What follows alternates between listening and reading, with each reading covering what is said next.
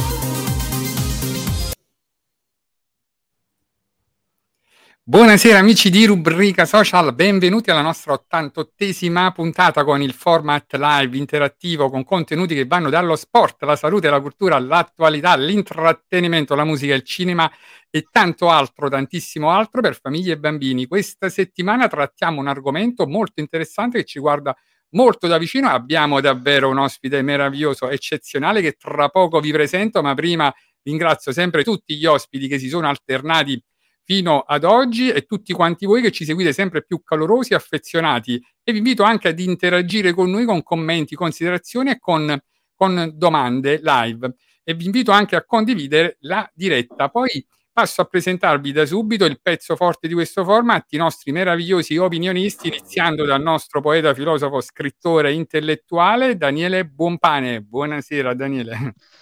Buonasera Mimmo, grazie sempre per le tue splendide presentazioni. Buonasera Valentina e do subito anche io il benvenuto al dottor Maresca. Felicissimo onorato di averlo nella nostra trasmissione. Abbiamo iniziato il 2023 con un uomo, eh, come dire, un grande uomo che ci porterà dei contenuti importanti. Bene, poi vi presento l'altra splendida opinionista, Valentina De Nigris, laureata in giurisprudenza, praticante avvocato, attivista per il sociale e per i diritti. Eccola qua, Valentina, buonasera. Buonasera a tutti, eh, grazie sempre Domenico per questa presentazione esaustiva. Eh, ricambio affettuosamente i saluti di, del nostro caro opinionista Daniele Bumpane, che dire, dottor Maresca eh, aprirà, eh, speriamo, le porte eh, a, tante, eh, ta- a tanti interventi di ugual importanza, di ugual valore. Eh, si spera di eh, ricavare da, questa, da, questo appuntamento insieme tanti messaggi positivi e di speranza. Mm. Ed eccolo qua, siamo veramente emozionati e onorati questa sera di avere con noi il dottor Catello Maresca, magistrato, ma tra i magistrati, tra quelli più veramente ammirati e apprezzati no, per il suo impegno, magistrato antimafia, ma anche scrittore e molto apprezzato anche per il suo impegno politico e sociale. Eccolo qua, mamma mia, veramente stasera noi si, si avverte proprio la soggezione. Buonasera, buonasera. Grazie per aver accettato grazie. il nostro invito. Grazie, grazie a voi dell'ospitalità e complimenti. E poi, dottore Maneschi, io come sempre faccio, ecco, vedrà, qui si troverà bene, abbiamo preparato una serie di domande che i nostri opinionisti tra poco le faranno, ma io, eh, per dovere morale, devo anche dirle questo, faccio attenzione alle famose domande al peperoncino di Daniele, non so se stasera, perché lui mette sempre un pochino di piccante a volte. eh, Daniele. Vediamo, staremo attenti, ma... staremo attenti. Guarda, è il caso... Di rispondere.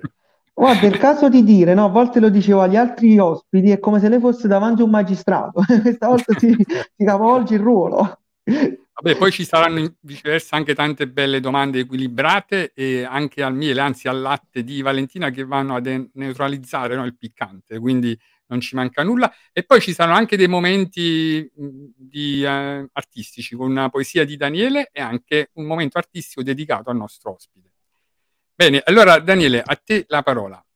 Sì, eh, vabbè, Mimmo, dopo l'introduzione che abbiamo fatto il dottor Maresca, è una persona che conosciamo tutti, anche chi non mastica, no, di legalità o meno, almeno a livelli tecnici, no, non conosce bene la figura del magistrato. Tant'è vero che io al dottor Maresca volevo porre la domanda eh, in cosa consiste in particolare il ruolo di un magistrato, perché molti pensano che il magistrato sia solo quella figura che sia in un'ala di un tribunale e faccia delle domande per attestare come dire, la veridicità dei fatti e per poi in seguito sentenziare con un giudice gli avvenimenti accaduti e se ci può indicare per sommi capi una giornata tipo del dottor Maresca.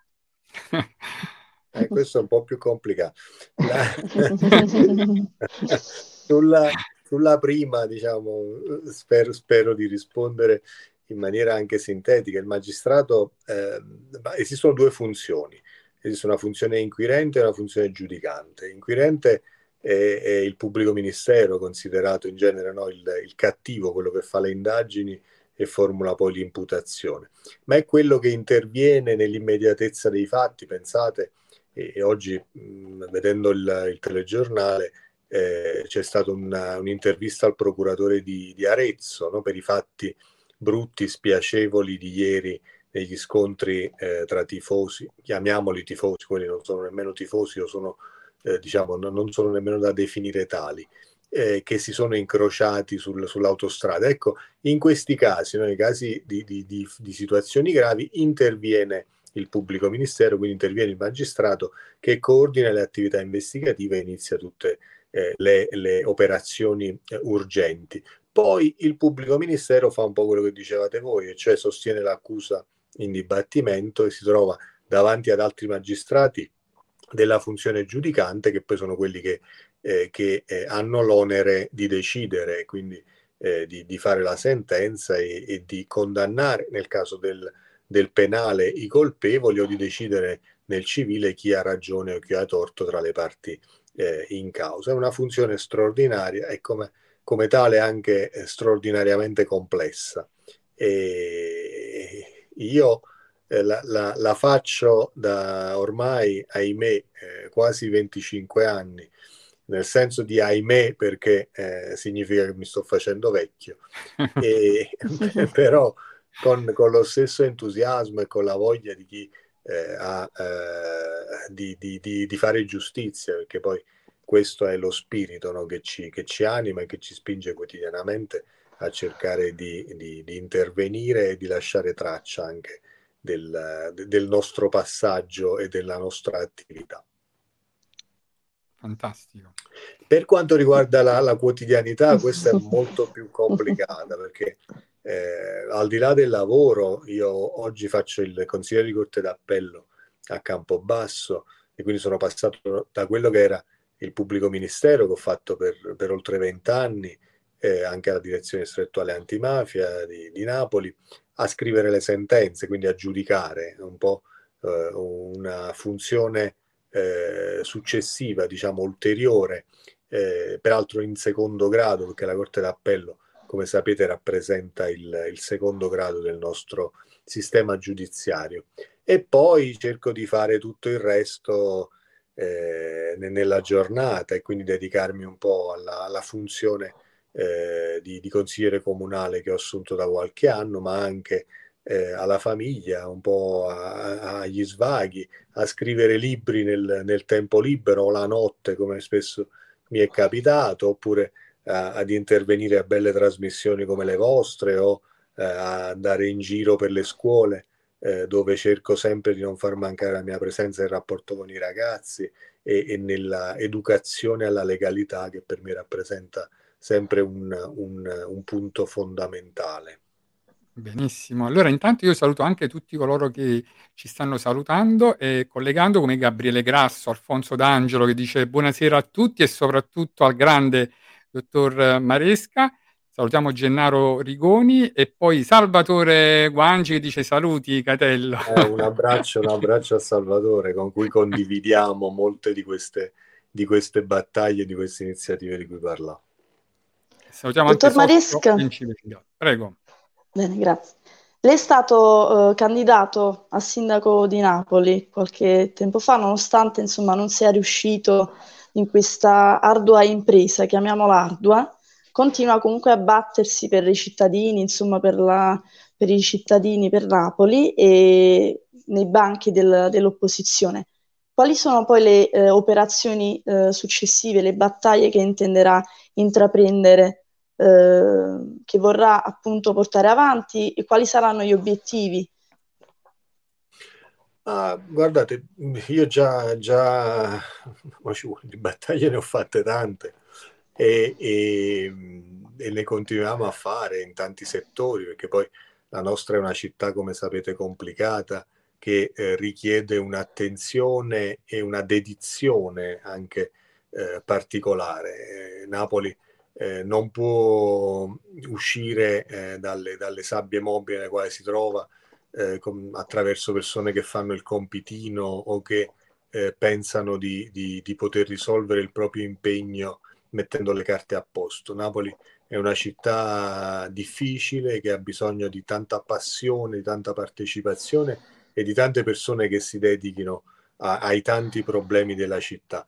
E da un punto di vista istituzionale, facendo il consigliere dell'opposizione con tanti bravissimi colleghi, tra cui eh, Salvatore Guanci, eh, cerchiamo di portare avanti le battaglie che sono quelle dell'opposizione, cioè far capire eh, dove eh, le cose non vanno e cercare di dare anche eh, un profilo di concretezza eh, e, e, di costruzione no? rispetto anche al nostro, al nostro impegno. Proprio stamattina eh, discutevamo in Commissione Bilancio eh, di una bella iniziativa su cui abbiamo eh, convinto l'amministrazione ad intervenire, che è lo sgravio eh, della, della Tari, eh, della tassa che pagano le associazioni eh, che hanno in affidamento dei beni confiscati alle mafie no? e che quindi svolgono quotidianamente un impegno importante in questo settore contro la criminalità organizzata. Questa è una nostra battaglia, come tutte quelle che facciamo sul corretto impiego dei fondi del PNRR. Oggi ci stiamo dedicando all'altra opera strategica che dovrà essere quella di Palazzo Fuga, del, del, dell'ex albergo dei poveri e tante altre iniziative che si fanno. Eh, leggevo stamattina del comunicato di Salvatore e degli altri colleghi eh, sulla, sulla movida violenta eh, o comunque sulla situazione della sicurezza che purtroppo in questa città sembra sempre eh, più fuori controllo. Eh, situazione, ripeto, rispetto alla quale noi abbiamo sempre dato e offerto all'amministrazione il nostro contributo, ripeto, un contributo eh, immaginiamo eh, qualificato rispetto a, a, ad un settore eh, che almeno personalmente mi, mi vede ancora impegnato in prima linea, che è quella della sicurezza e la giustizia, della elaborazione di metodologie di intervento che possano contribuire a, a creare un, un, profilo di legalità che la nostra città sembra aver ormai eh, lasciato eh, e abbandonato da, da, anni. Su questo bisogna ovviamente lavorare, bisogna intervenire e, e, e farlo in maniera qualificata, eh, professionale, ma anche appassionata. Che bello. È arrivato un meraviglioso commento da Mario Perrotte che dice: Dottore Maresca, persona per bene, viso pulito, preparato, sarebbe stato un ottimo sindaco, peccato. è come non essere d'accordo. Eh, purtroppo, purtroppo, ma non per. Io ringrazio ovviamente tutti, tutti eh, gli amici che scrivono, ovviamente ci saranno pure quelli che non sono d'accordo, eh, però eh, è chiaro che. Che, che, amministrare Napoli è complicato. Noi non so se eh, avremmo fatto meglio, ma sicuramente mh, il dato purtroppo di una situazione che non cambia, anzi se possibile ai noi purtroppo peggiora, è un dato che eh, sento, sento sempre più spesso nei, nei, commentatori, nei cittadini, anche in quelli che probabilmente non ci hanno votato e che oggi se ne pentono. Mm. Abbiamo, abbiamo perso un'occasione no, per la serie. Daniele. Vabbè, io penso che comunque la Napoli onesta abbia votato Maresca, una grande parte di Napoli voleva veramente Maresca come sindaco perché poteva dare un'immagine differente alla Napoli attuale e di quella delle precedenti amministrazioni. l'ha detto lo stesso il dottor Maresca, Napoli è la terza città d'Italia, è difficile amministrare una città del genere, non stiamo amministrando un condominio, quindi ne prendiamo atto. E infatti, dottore, merito a quello che lei ha accennato, i fondi del PNR, che poi è anche l'argomento chiave, no? il titolo che abbiamo dato alla nostra puntata della città metropolitana, arriveranno dei, delle enormi quantità di fondi che dovranno essere gestiti e lei giustamente ha fatto notare il fatto che ci, sarà, ci potrebbe essere un rischio di infiltrazioni criminali nella gestione di questi fondi. Lei come pensa che possa essere, si, può, si possa prevenire questo fenomeno? Io lo, lo sentivo eh, ieri dire da, un, da, una persona assolutamente qualificata, eh, che è il collega De Lucia, il procuratore di, di Palermo. No? Palermo eh, ovviamente è, è, è, come Napoli eh, una di quelle città che tu immediatamente eh, associ eh, al rischio di infiltrazione mafiosa, no? perché sono quei posti come la Calabria, come, come, la Puglia, ma purtroppo oggi non si può nemmeno più no, fare questa, questa, classificazione scolastica, perché eh, l'infiltrazione mafiosa eh, avviene dovunque. Eh, però a mm. Palermo è chiaro che il procuratore eh, sia eh, il primo a, a, a lanciare questo, questo allarme e, e, secondo me fa bene perché eh, ha la consapevolezza di quello che è stato, di quelle che sono le modalità eh, che le, le, organizzazioni eh, criminali utilizzano e le, le forze anche che mettono in campo in quelle che oggi sono occasioni per le comunità, ma sono anche occasioni per le mafie, perché quando arrivano tanti soldi e si devono spendere rapidamente, eh, le mafie eh, trovano sempre eh, il, il, modo di approfittarne. Eh, non dobbiamo eh, andare lontanissimi no? per, per, parlare eh, di questo e di quello che è avvenuto nella, anche nella nostra regione. Pensate alla, alla ricostruzione del post terremoto dell'Irpina nell'80, che fece fare alla mafia casalese il salto di qualità eh, mm. e, e, diventando proprio quella mafia imprenditoriale capace di infiltrarsi, per esempio, negli appalti della, dell'alta velocità, no? e parlo di processi eh, che eh, sono stati celebrati e che hanno visto condannare eh, esponenti di spicco della criminalità eh, casalese, oppure del grande affare dei rifiuti, no? un'altra situazione eh, di emergenza assoluta in cui eh, i, eh, i, criminali e le organizzazioni mafiose eh, hanno utilizzato eh, le, le, modalità emergenziali proprio per, per i, loro, i loro biechi scopi. Ecco, il PNRR è proprio da questo punto di vista una situazione assolutamente assimilabile. Ci sono tanti soldi, c'è una burocrazia che necessariamente dovrà essere più allentata e allentata anche purtroppo nella forma dei, eh, dei, controlli o di quelli che devono essere o dovranno essere o si spera che siano eh, eh, i controlli indispensabili sono quelli proprio contro le infiltrazioni mafiose e contro la corruzione perché poi eh, noi abbiamo avuto, eh, ripeto, il procuratore di Palermo lo sa e quindi lo dice a ragion veduta, abbiamo avuto un'evoluzione nel fenomeno mafioso negli ultimi 15-20 anni eh, che lo ha assimilato molto di più alla corruzione che non alla violenza criminale che noi in genere eh, riconduciamo a, a, ai, ai, mafiosi. No? Noi siamo abituati a, pensare a un mafioso violento, aggressivo, minaccioso nei confronti eh, della, eh, delle vittime. Invece oggi i mafiosi sono molto più eh, capaci di corrompere, di intervenire nei processi economici e di comprare i funzionari, di indirizzare diciamo, gli appalti, perché a loro eh, non manca la disponibilità finanziaria e dall'altro lato vedono no, lontano anche nella capacità e nella prospettiva di guadagno che possono avere eh, utilizzando questo, questo, questo, metodo. Ecco, oggi noi eh, corriamo un rischio altissimo eh, a, a non cominciare, iniziare già adesso, come eh, ha fatto giustamente il procuratore eh, di Palermo, a, a dire eh, che bisogna stare attenti, a elaborare dei processi che ci consentano di intervenire e di intervenire per tempo, perché poi eh, l'altro dato eh, che, che mh, gioca a nostro sfavore è il tempo.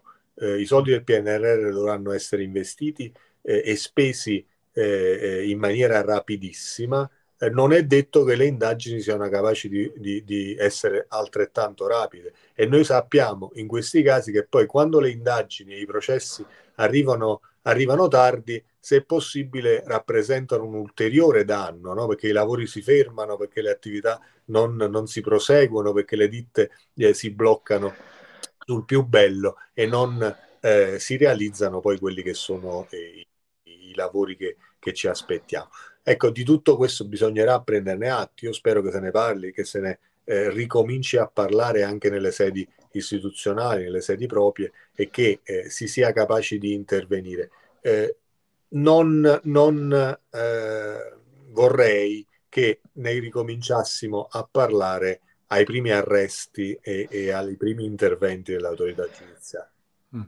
Molto il dottor Maresca ha fatto riferimento al principio della ragionevole durata del processo. Purtroppo noi viviamo in una fase di completo stallo, quindi mi accodo eh, fortemente, essendo che mh, anche se in maniera eh, ecco, un po' più sicuramente blanda rispetto a voi, ho studiato un po' diritto, mi rendo conto che si è fatta tanta tanta teoria nel corso di questi anni, soprattutto e non si sarebbe dovuto fare eh, nei banchi dei tribunali, tra i banchi insomma di dottori, eh, chi che sia, insomma. E, mm. Domanda che non è al peperoncino, ma è una domanda ecco, che comunque il nostro filosofo pensatore ha ben pensato di eh, diciamo, eh, trasmigrare, trasmettermi. Eh, lei vive sotto scorta mh, mm, da, da, un bel po' di tempo oramai perché è riuscito a mettere in qualche modo fine a, alla storia di uno dei clan più pericolosi del, dei nostri tempi, insomma, degli ultimi anni. Quindi ci può in qualche modo eh, raccontare come ha vissuto, come eh, ha percepito eh, questo stato di cose, eh, cosa è cambiato nella, nella sua vita. Eh, cosa è cambiato tutto? È cambiato tutto perché mm, è chiaro che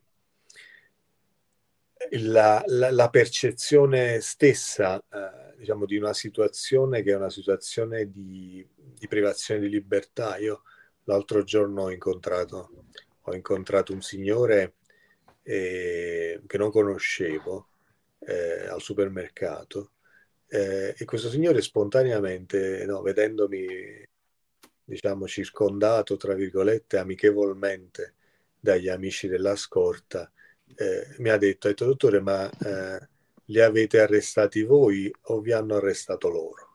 nel, senso, nel senso che siete voi ad aver, ad aver no, eh, tolto la libertà ai criminali o sono i criminali ad avervi tolto diciamo, la libertà a voi? Eh, che è un dubbio oggettivamente legittimo no? ed è anche poetico se vogliamo da un certo punto di vista. Ehm, io non ho mai drammatizzato, soprattutto con i miei figli, figuriamoci. Eh, io il primo giorno di scorta coincide con la nascita della mia terza figlia, quindi pensate un po' che cosa nell'ormai lontano 6 maggio del 2008, tra, tra un po' festeggio 15 anni. E, e quindi pensate no, a quanto possa essere eh, strano, per non dire altro, no, per utilizzare utilizzare termini più forti, scendere da un ospedale col portanfan, un gesto normale no? per, per, un padre, sì. e, e, però infilarsi in una macchina blindata con, con le persone eh, della scorta. E da, da, quel momento ovviamente eh, io vivo questa libertà vigilata, chiamiamola così, eh, che poi eh, ti, ti, abitui a, a, portare avanti perché diventa la tua normalità. È chiaro che oggi io eh, mi, mi, sentirei e, e mi sento eh, diciamo strano quando, quando sto senza i, i, i, miei ragazzi alla scorta. Eh, e, così come eh, loro sono diventati ormai amici per i miei figli e, e, e anche loro no, hanno, hanno, preso ormai eh, questa, abitudine. Poi ovviamente tutto questo porta dietro la, la preoccupazione e la responsabilità che tu senti ovviamente per i tuoi familiari, per le persone che ami, e, che poi varia a seconda dei momenti, a seconda delle situazioni, a seconda degli elementi anche scatenanti di questa, di questa eh, misura di protezione che poi ti viene deliberata dallo Stato sulla base di una, di una valutazione che, che, in prefettura si fa sugli elementi di rischio, sui momenti diciamo, di particolare fibrillazione. Eh, ovviamente ce ne sono stati, eh, purtroppo ci sono, ce ne saranno, ce ne saranno eh, in, una, in, una, vita che io ho sempre speso, ma non per questo mi pento, anzi ne sono fiero di aver speso e di continuare a spendere eh, per la giustizia no? contro questi criminali. Se eh, il prezzo da pagare è questo, io lo pago volentieri e, e anzi lo pagherei centomila volte eh, se servisse in maniera definitiva a eh, mm. eradicare questo, questo, cancro che purtroppo eh, ancora eh, vige ed è purtroppo anche eh, nuovamente pericoloso e rischioso eh, nelle, nelle, nelle nostre realtà. Beh, bellissime parole, poi si vede che è un uomo profondo che come dire, ha pagato il peso delle conseguenze delle azioni, anche se ha fatto delle azioni virtuose e belle. Maresca, vedete, comunque allo stesso tempo c'è quel senso di pathos, no? Si percepisce, come diceva eh, goffamente, no? Quel signore dice, ma chi è tra i due eh, che è stato catturato, tu che hai portato avanti la legge o il criminale che sta in galera. Questo è un po' come dire quei dubbi che perché l'uovo o la gallina è nato per prima, quei sensi là. Però è vero, infatti, dottor Maestro, noi la ammiriamo per quello che ha fatto, anzi, ci fossero più persone come lei che veramente hanno dato un contributo, perché poi le azioni di Maresca vanno a incidere sull'intero paese, che noi pensiamo che arrestare un boss sia una cosa, vabbè, che ci vuole, quello stanno là, lo sanno tutti, dove stanno, li arrestate un attimo. Non è così, che c'è stato un grande lavoro di anni dietro e poi c'è stato anche un lavoro e facciamo anche i complimenti alle forze congiunte, alle forze dell'ordine, a tutta la magistratura, c'è stato un team di persone che hanno lavorato e hanno permesso questo. Maresca sta pagando, come dire, le pere cotte che sta sotto scorto, però comunque c'è stato un grande lavoro dietro, quindi ringraziamo e valorizziamo le forze dell'ordine che in Italia c'è questo malcostume che a volte le forze dell'ordine non vengono non solo valorizzate, vengono anche derite. E noi che crediamo nel bene e nel giusto eh, non possiamo che prendere atto e valorizzare le, forze dell'ordine che ci proteggono e ci tutelano. Eh, Maresca, vorrei po- portare l'attenzione anche su un altro argomento interessante e importante, quello della scrittura, che è un po' la sua passione e come dire un po' il suo pane quotidiano, no? come ci ha narrato prima, che lo scrive di notte.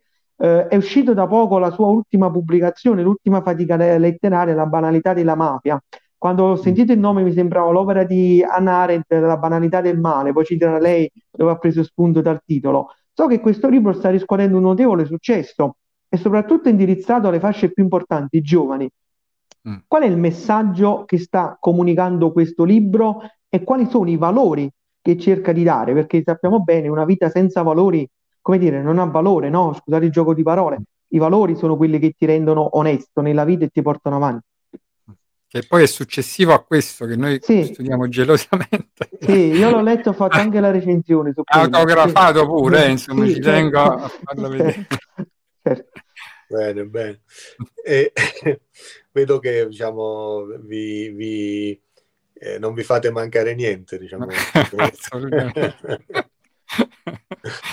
La... No, a me, a me ovviamente piace scrivere, ho scritto tanto, e... però ehm, la, la, l'impegno eh, e anche eh, la convinzione che, che poi scrivere eh, possa avere diciamo, un, un effetto anche importante, seppur complicatissimo, no? in, un, in, un, settore complicatissimo, in quello dell'educazione dei, dei ragazzi eh, è un'aspettativa che io eh, diciamo, cerco di portare avanti, ripeto, andando anche nelle scuole o cercando di fare quotidianamente eh, tesoro di, di, anche delle esperienze e di quello che si può eh, cercare di, di, di, migliorare e dove diciamo, si può cercare di intervenire.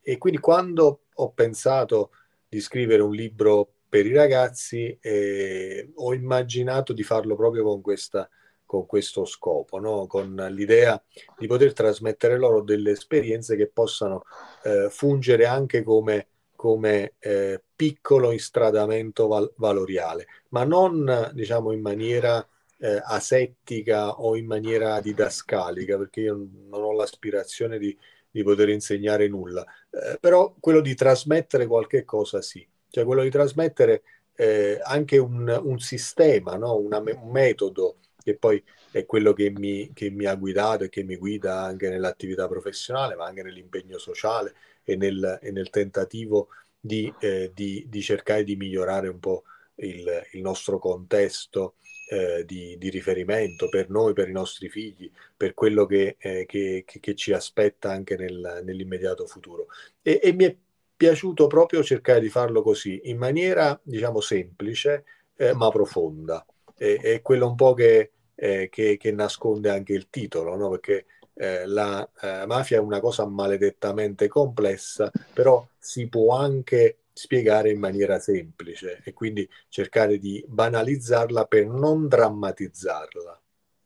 Mm. Giusto. Infatti, quando tu il, criminale, se ci, se ci, riflettiamo, quando tu lo rendi banale, l'hai distrutto perché loro fondano il loro potere sul timore, sulla paura. E quando tu fai capire che il camorrista è un povero festo, fin dei conti, tu l'hai, l'hai distrutto, l'hai smascherato. Forse è proprio questo quello come si dovrebbe combattere la camorra. Mi ricordo quando ero piccolo si diceva tu non devi nemmeno nominare quel nome, no? Diceva a me, figlio delinquente, io devo avere paura di dire quel nome. Quello lui fa le cose brutte, io devo avere... E questo, come dire, bisogna anche sdoganare no? questi falsi miti che della camorra non si deve parlare. Forse è proprio questo che è sbagliato, bisogna parlare della camorra. E i giovani devono conoscere qual è il bene e qual è il male è vero, loro hanno quella capacità di scindere il bene e il male, però sappiamo anche che il male affascina. È proprio Ragazzi, da quel mi, mi aspettate 30 secondi? Facciamo... Sì, certo. Sì. Assolutamente. Sì. Mm, così ci rilassiamo pure un po'. No, ha avuto qualche visita, abbiamo sentito in campanella. Vabbè, comunque, devo, comunque... devo dire, è il bello no, della diretta. Sì. No, guarda, veramente emozionante perché è un momento storico per noi, no? poter interagire con una personalità del genere, no? La, sì. che ha fatto proprio la storia. Assolutamente sì. È stato rapidissimo, è stato proprio un Dai, vai, poi ci abbiamo verso Ma, la conclusione. Sì, sì, no, vabbè, stavo dicendo, no, questo fasciame del male noi lo dobbiamo evitare. E come si evita, secondo me? Parlando e sensibilizzando. Che in fin dei conti la vita in sé, lo dico sempre, è bellissima. È il modo di alcuni che fa un po' schifo. Però uso questa metafora, la vita è come una mela quando tu ci togli quella parte marcia, la mela poi è buona, te la mangi, non è che butti. Quindi noi questo dovremmo fare nella vita, secondo me, nel quotidiano, ognuno di noi. Far sì che il male vada sempre di più evitato, annullato, per poi vedere i, fru- i frutti buoni della terra. E questo non a caso è stata anche una metafora, un po' quello che è accaduto con i casalesi che hanno contaminato la terra. Non, non voglio andare in argomentazioni che sarebbero molto prolisse, però in fin dei conti il messaggio che voglio dare anch'io è che possiamo tu, tutti fare qualcosa di buono e dobbiamo sempre denunciare, ci dobbiamo mettere tutti la faccia, non dobbiamo mm. avere paura. Io da, da qualche settimana, eh, proprio in occasione della presentazione del libro, che capita spesso che i ragazzi chiedano eh, che cosa loro personalmente, ciascuno di loro personalmente può fare no? contro, contro la criminalità. Eh, e io da qualche settimana gli rispondo in maniera anche, se possibile, brutale, eh, che loro possono fare tutto. Cioè, ogni mm. scelta quotidiana che eh, ciascun ragazzo fa può condizionare eh, il nostro approccio nei confronti eh, delle mafie, a partire proprio anche dalla consapevolezza, dalla descrizione, da quello che diceva lei, no? dalla, dalla sincerità e dalla onestà del, del, del racconto che purtroppo eh, non, non, sempre avviene, no? si enfatizza spesso questo mondo criminale, eh, non si racconta invece eh, quanto di buono fanno le forze dell'ordine, le forze sociali, la Chiesa, le, le associazioni. No? Eh, stasera inizia, se non mi sbaglio, proprio stasera. Eh, sulla RAI eh, il docufilm sul generale Carlo Alberto dalla Chiesa che rappresenta, no? Mm. ha rappresentato uno dei, dei baluardi delle forze dell'ordine contro prima il terrorismo e poi, anche se per poco, perché eh, non, non, non, è riuscito a mettere in atto no, praticamente nulla, venendo venendo immediatamente ucciso quando, quando fu trasferito a Palermo nel 1982, ma ciò nonostante diciamo, l'uccisione, anche l'uccisione del generale Carlo Alberto della Chiesa, segnò un passaggio importante perché il Parlamento si svegliò dal torpore nel quale era caduto sull'analisi di quella che ancora oggi rappresenta la norma più importante contro la criminalità organizzata, che è l'articolo 416 bis, no? quello che sanziona mm. l'associazione di stampo mafioso, e la approvò in un 12 giorni, 13 giorni, quando si dice che poi il Parlamento è lento. No? Invece all'epoca sull'onda emotiva anche che, che provocò uh, l'uccisione del generale eh, si approvò una norma importante e eh, si iniziò un percorso, perché forse il percorso della, della, dell'antimafia vera inizia proprio eh, quel, quel 3 eh, settembre del 1982 e oggi continua con alti e bassi, con momenti diciamo più esaltanti e momenti meno.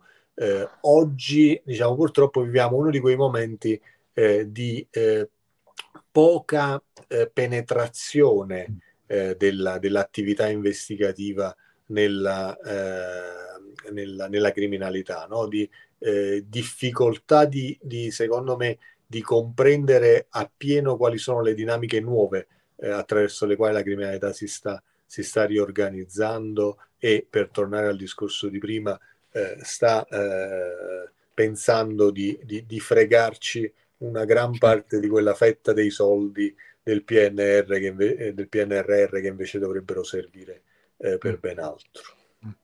Infatti io a tal proposito no, le volevo chiedere questo, io abito e vivo in periferia di Napoli dalla nascita e il territorio lo si vive veramente lo stretto necessario, no? anche perché anche fare una passeggiata è qualcosa di complicato, diciamo, c'è poco anche da, da vedere e si vive barricati in casa perché sono cancellate allarmi dappertutto, no? Insomma, un pochino, vabbè, un po' tutta la città, ma in periferia un po' di più. La mattina ci si sveglia sempre con la preoccupazione di non trovare l'auto o la moto. Ora dico, ci sarà speranza, non dico ormai per noi, ma per i nostri figli in futuro, di uscire da queste restrizioni e vivere una città veramente in pieno, no? Insomma, dove non si hanno più queste paure, ci sta questa possibilità, ce l'abbiamo, possiamo sperarci no, non vorrei essere eccessivamente pessimista o costringerla a, a, ad ulteriori restrizioni, però un po' le, le, le grandi città, eh, ma nel mondo questo, eh, vivono questo tipo di, eh, di difficoltà. poi c'è chi o c'è un momento nel quale magari eh, si riesce a, a fronteggiare eh, queste difficoltà in maniera più efficace, un momento meno, però mm. tutto sommato io non vedo diciamo, una particolarità eh, significativa. Se vai a Milano oggi accadono le stesse wow. cose. Eh, una volta Napoli era no, la capitale dei furti e delle rapine, oggi ha, ha, perso pure questo primato perché ormai tra Roma, Milano, le grandi città, fortunatamente, almeno su questo si racconta poco, però diciamo, purtroppo è, è così anche per loro. E, ehm, è, è, chiaro, io, io, ho un'idea diversa eh, che, che, privilegia una forma diciamo, di, di, controllo sociale e di intervento eh, mirato soprattutto a recuperare quello che è un valore assoluto che noi abbiamo perso da tempo, che è la certezza della pena. Eh. E poi a questo ovviamente eh, accompagnare il principio di rieducazione costituzionalmente sancito, che però sia un percorso diciamo serio, profondo e eh, efficace, perché noi eh, abbiamo un sistema di rieducazione, pensate ai minori, no? che vengono accompagnati in questi percorsi di, di, di, di recupero eh, fino a quando poi escono dal carcere. Usciti dal carcere poi si perde traccia sostanzialmente di loro e ai noi, eh, ma sembra anche abbastanza logico e naturale, soprattutto se li fai rientrare in certi contesti territoriali e, e, e, e disumani, non umani, perché quelli sono purtroppo disumani, eh, diventano poi o ridiventano. Pensate, io qualche anno fa accompagnai una, un, un, lavoro cinematografico che si chiama eh, ES17 sulla storia di Emanuele Sibillo, che è stato uno eh, dei, dei, capi delle, della paranza dei bambini eh, che, che, ha fatto proprio questo percorso. Eh, entrò in carcere minorile, sembrava essersi recuperato, peraltro voleva fare il giornalista ed era anche bravino, devo dire la verità, da quelle che erano le, le, le impressioni degli educatori, dopo ritorna a Forcella e, e, torna a fare il camorrista, ti fa crescere il barbone, pensa di poter comandare il mondo e muore dopo sei mesi lasciando la mm. vedova mm. con due figli. Eh, queste poi sono purtroppo no, le, tristi storie, le tristi storie che siamo costretti mm. a raccontare quando eh, tutto il sistema non funziona come dovrebbe. Sì. Sì, allora, le leggo questo commento di Ciro Mirabile che salutiamo, dice buonasera a tutti, un grazie di cuore al dottor Maresca per il suo grande contributo contro la criminalità, grazie veramente. E a tal proposito, allora è arrivato il momento di Daniele, così chiudiamo, di dedicare una sua, delle, una sua poesia al dottor Maresca. Vediamo un attimo qual, quale ha preparato. Sì, eh, sì, Mimmo, tu sai, ho pubblicato cinque libri, è sempre difficile poi sapere quale scegliere, quale dedicare. Non so perché quando ho saputo che venisse Maresca mi è parsa in mente l'idea, una poesia che ho scritto una decina di anni fa Ehm, che cade quel periodo eh, quale c'era già la guerra dei casalesi, si inizia a capire eh, i, i, terreni contaminati, a che anno dovevano mettere la discarica, è successo un casino. E io scrissi questa poesia, io poi le scrivo in poco tempo, fortunatamente io non ho mai dovuto sforzarmi per scrivere perché sono quelle doti naturali. E scrissi queste cose di getto, eh, provo a leggerla, non sono un decidore, ci provo. Eh, la poesia si chiama Offesa di una città e, e, e fa circa così. Degrado di distruzione, odore nauseante, un rifiuto che va oltre di quella terra ad essere risolto senza tanta passione.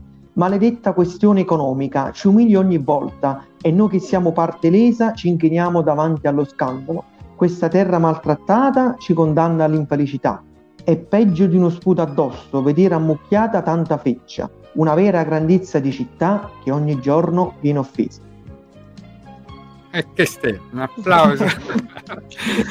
Bravo. È bello perché te fai come Gigi D'Alessio, no? su ogni cosa poi ci crei no? una canzone, tu invece no, crei una, una poesia. Ma guarda, le poesie sono anche denunce sociali. Io perché ho iniziato a fare lo scrittore? Perché volevo scrivere libro, volevo fare soldi, famoso, perché è stato un modo anche io per denunciare. E infatti a un certo punto eh, quando poi ho capito che il mio ruolo da semplice cittadino come senso civico potesse essere quello di mettere nero su un bianco, l'ho fatto con più forza. Diciamo, la mia penna ha iniziato a caricarsi di quella forza vitale per denunciare tutto questo.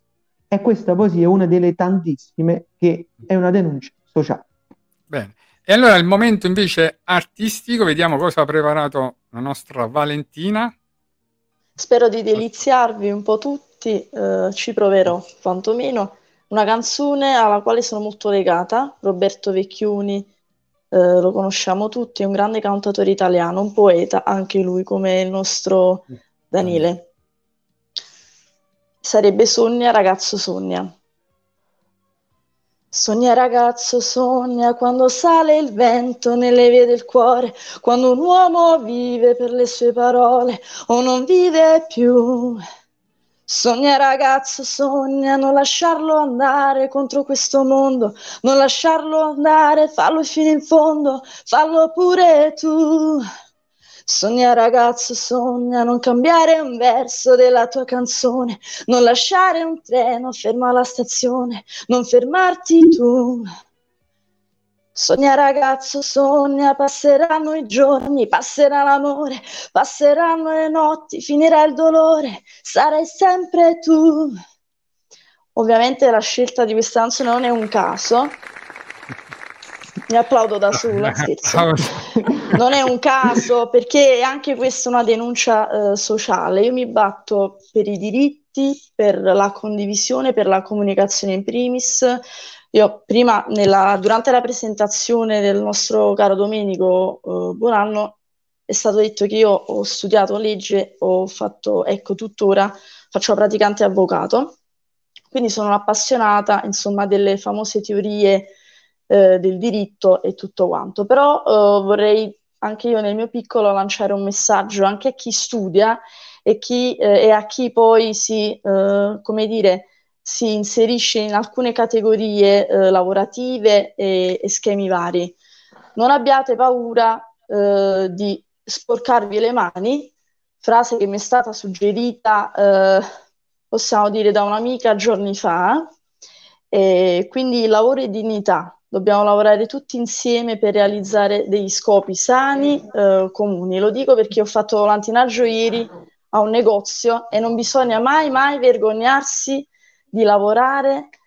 Qualsiasi occasione è buona per eh, realizzare il bene. Questo è il concetto chiave. Bene, e allora io vorrei intanto veramente ringraziare il dottore Maresca per la sua disponibilità, per tantissimo tempo che ci ha dedicato e sappiamo che le sue giornate sono sempre piene, no? Insomma, quindi... Torno eh, a scrivere sentenze. Diciamo, veramente ci ha fatto un regalo incredibile, l'ho detto in anteprima, per noi oggi è come per uno sportivo interagire con un campione del calcio, no? come Messi. Noi oggi veramente stiamo interagendo con un campione di valori e di persona, è un, un uomo eccezionale e quindi per questo vogliamo ringraziarla per eh, l'opportunità che ci ha dato oggi nel poter intervistarla, dottor Maresca. Siamo grati e onorati. Grazie, grazie a voi, grazie a voi, complimenti, andate avanti e mai fermarsi, combattere sempre. Poi le dico solo questo, sappiamo pure che lei, diciamo, ecco, è un campione di calcio, no? Insomma, eh, si è fermato poi per un... si è dovuto fermare altrimenti io sono convinto che lei ha un dono che sarebbe stato un, il primo, uno dei primi, no? Insomma, in assoluto, sicuramente anche lì, in quel settore là, avrebbe sfondato, perché, eh, come dire, eh, è un talento. Qualsiasi esatto. cosa che lei fa, no, le riesce, insomma, quindi sono convinto che anche nel calcio, no, avrebbe sfondato. chissà, chissà, diciamo, eh, meglio magistrato, diciamo. soprattutto per noi, soprattutto anche per, per noi egoisticamente sicuramente. Incolumità, incolumità collettiva. Grazie. Allora, grazie mille e le auguriamo buon lavoro, buona serata da tutti noi. Arrivederci, buon anno, buon anno a tutti.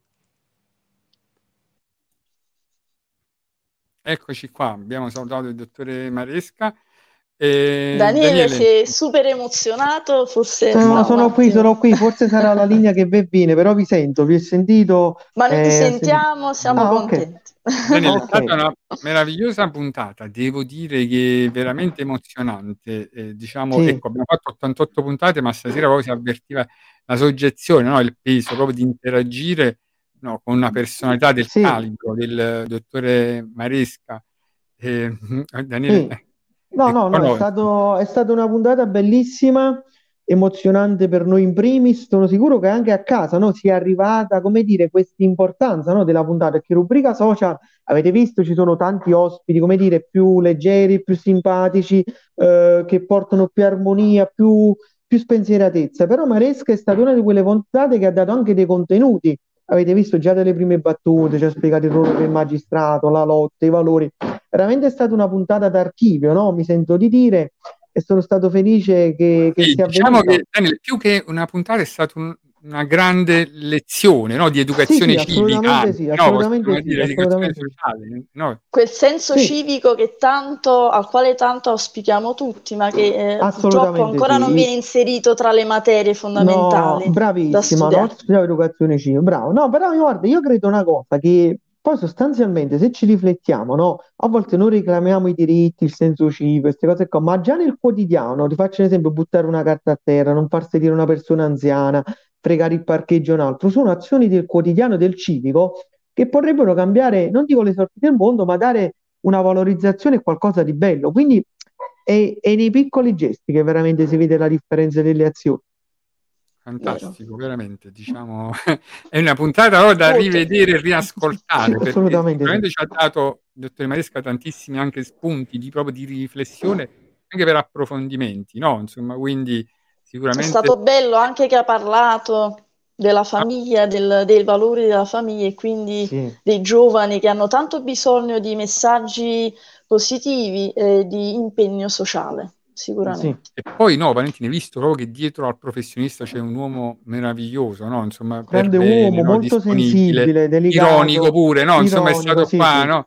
Cioè, veramente, Moderato. come dire, vedi, a volte uno pensa ai magistrati, no? Sempre con quell'aria severa, no? Invece è stato... E poi una persona, come... lo possiamo dire noi, pure io l'ho conosciuto un po' più nello specifico, è molto umile Maresca, non è un tipo che se la tira, si pavoneggia, fa il suo lavoro con, con modesta, va avanti e cerca di impegnarsi. Ma poi Daniele, con tante testate veramente di livello sì, nazionale, ha accettato di partecipare accettato a una social, no? Insomma, una rubrica nostra proprio... che comunque è una rubrica, anche se a tre anni stiamo parlando di una rubrica nuova che lui non conosceva, l'ha conosciuta tramite noi, ha accettato con grande piacere, quindi siamo veramente onorati di averla avuto e sono sicuro che un domani, quando ancora di più lui farà la storia della legalità e della giustizia, ci darà ancora più lustro. Infatti io custodisco sempre gelosamente, ho fatto vedere il libro sì. NCO, le radici del male, ah, autografato perché io devo dire, no, prima ecco, di essere moderatore, ma sono proprio un fan del dottore Maresca, ma proprio per il simbolo, per ciò che rappresenta, no? noi che amiamo i valori, amiamo la legalità, no? crediamo nelle forze dell'ordine, nella magistratura, veramente no? ci riempie di orgoglio oggi averlo avuto con noi qui in, in diretta e quindi è una puntata veramente storica, senza nulla togliere no, come inizio. ospiti, no, senza nulla togliere a tutti gli altri ospiti, ognuno ci ha dato un contenuto, però oggi, come dire, eh, Manesca presenta per noi proprio la speranza di un mondo migliore, perché proprio lui ha la possibilità no, di intervenire laddove noi purtroppo sì. subiamo solamente la, eh, no, Ma scelte. tutti gli ospiti sicuramente avranno seguito questa puntata perché ecco, è giusto saper alternare eh, lato comico, lato serio e quindi dare possibilità anche... Eh, diciamo. Esatto. Bene, e allora Valentina, è stata fantastica questa puntata. Io vorrei chiedere, eh, vorrei chiedere, solamente a Daniele, no, se per chiudere c'è un suo aforisma, un'altra poesia, no, che c'è un aforisma proprio bellino. In Italia la giustizia esiste, solo che non è sempre giusta. Mm. Eh, e questo, questo era peperoncino, eh, te la sei conservato dopo, gli vedevo se... No, richiamando... Vabbè, no, è un eh, po' come quella là che ha detto Mareschi il caso, ma chi è che sta sotto in prigione? Voi o i delinquenti? Insomma. L'inversione ecco, proprio dei ruoli. Poetici, sempre, mm. Che dire, belle... ragazzi, è stata una bella puntata, ci liquidiamo. Eh, voglio solo dire una cosa ai nostri ascoltatori. Come avete visto, noi siamo persone serie di parole, abbiamo iniziato con il botto ma per tutto il 2023 verranno degli ospiti, mamma mia, di un profilo altissimo, per questo seguiteci sempre. E allora io Daniele, ci tengo anche a salutare, a ringraziare tutti coloro che ci aiutano nella realizzazione di questo sì. format, come sempre il nostro capostaff di redazione Alfonso D'Angelo, il nostro graphic designer Giuseppe Giuliano che ha curato anche la nostra sigla e cura tutte le nostre grafiche e il nostro media partner, il mago dentista. dentista. Sì. Okay. E, e, poi tutti quanti sempre che ci seguono con tanta attenzione, affezione e calore. E allora alla prossima, grosse sorprese, grosse novità, continuate a seguirci perché ci sono degli ospiti che abbiamo proprio in caldo, no? Insomma, ospiti da tutta Italia, da tutta Italia. Non abbiamo limiti. Non Bene, allora... È stato un onore, un piacere, un onore mm. e un orgoglio viva enorme. l'impegno sociale, viva tutto. E viva, viva la legalità, legalità, viva la legalità. legalità. Esatto. legalità. e allora chiediamo, chiediamo, alla regia insomma, di, di mandarci la sigla. Saluto a tutti.